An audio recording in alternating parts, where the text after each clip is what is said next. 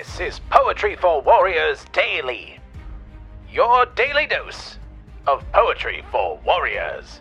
And here's your host, Joshua David Ling. 2.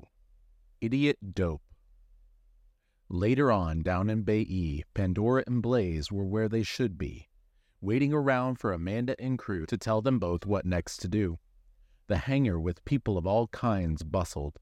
Chitrans, Acklins, and Terrans all hustled. But soon Galactic Rangers began to skulk. This is not good. Seriously? Gulp. Galactic Rangers were like the police force of that age, but cunning and brutal. One wouldn't engage. Instead, run away would be the only way. But Blayze and Pandora had no way out of the bay. Just then, one turned and walked right up to the two. I'm looking for Amanda Canine and her crew. We believe they're here recruiting illegal activity. Really, officer? I wonder who that be. Well, this is their ship right here in Bay E, the Magnus Canis, and who might you two be? Suddenly, a laser blast rang out through the bays and struck the officer's palm. Pandora and Blayze, get to the ship! The voice came from the ship's intercom.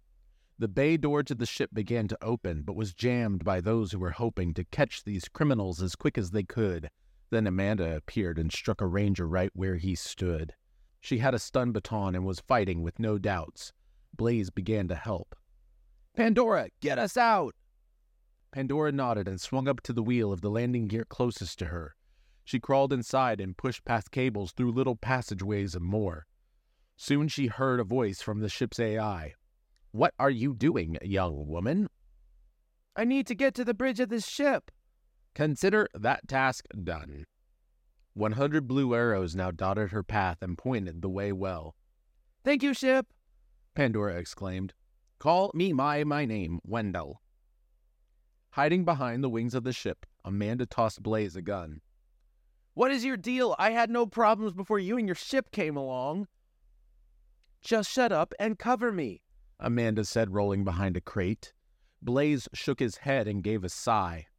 This is great. Just great.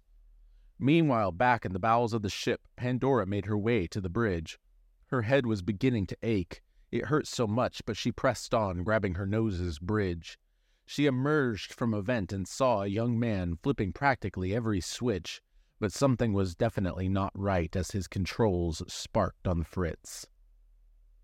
Come on, come on, he urged her on, praying the ship would start up. They're jamming the signal. Do you have an analog auxiliary backup? Who are you? Are, are you with the feds? I'm a new recruit, and we've got to keep our heads. Now, do you have one or not? Yes, but it's vampiric. Whatever it takes, you fuel it, I'll steer it. Back with Amanda and Blayze, the lasers continued to sound. They hid behind a pillar and seemed completely pinned and seemed completely pinned down. But all of a sudden, a voice came from on top of the ship, and Amanda yelled, James! Grab on! He yelled to them while lowering a rope.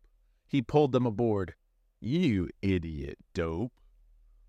Just get inside and get her going, Amanda yelled back. And a few moments later, they did just that. Their ship rose up thanks to Pandora and the young man, and then they regrouped to go over plans. This has been Poetry for Warriors Daily. For more, visit joshuadavidling.com.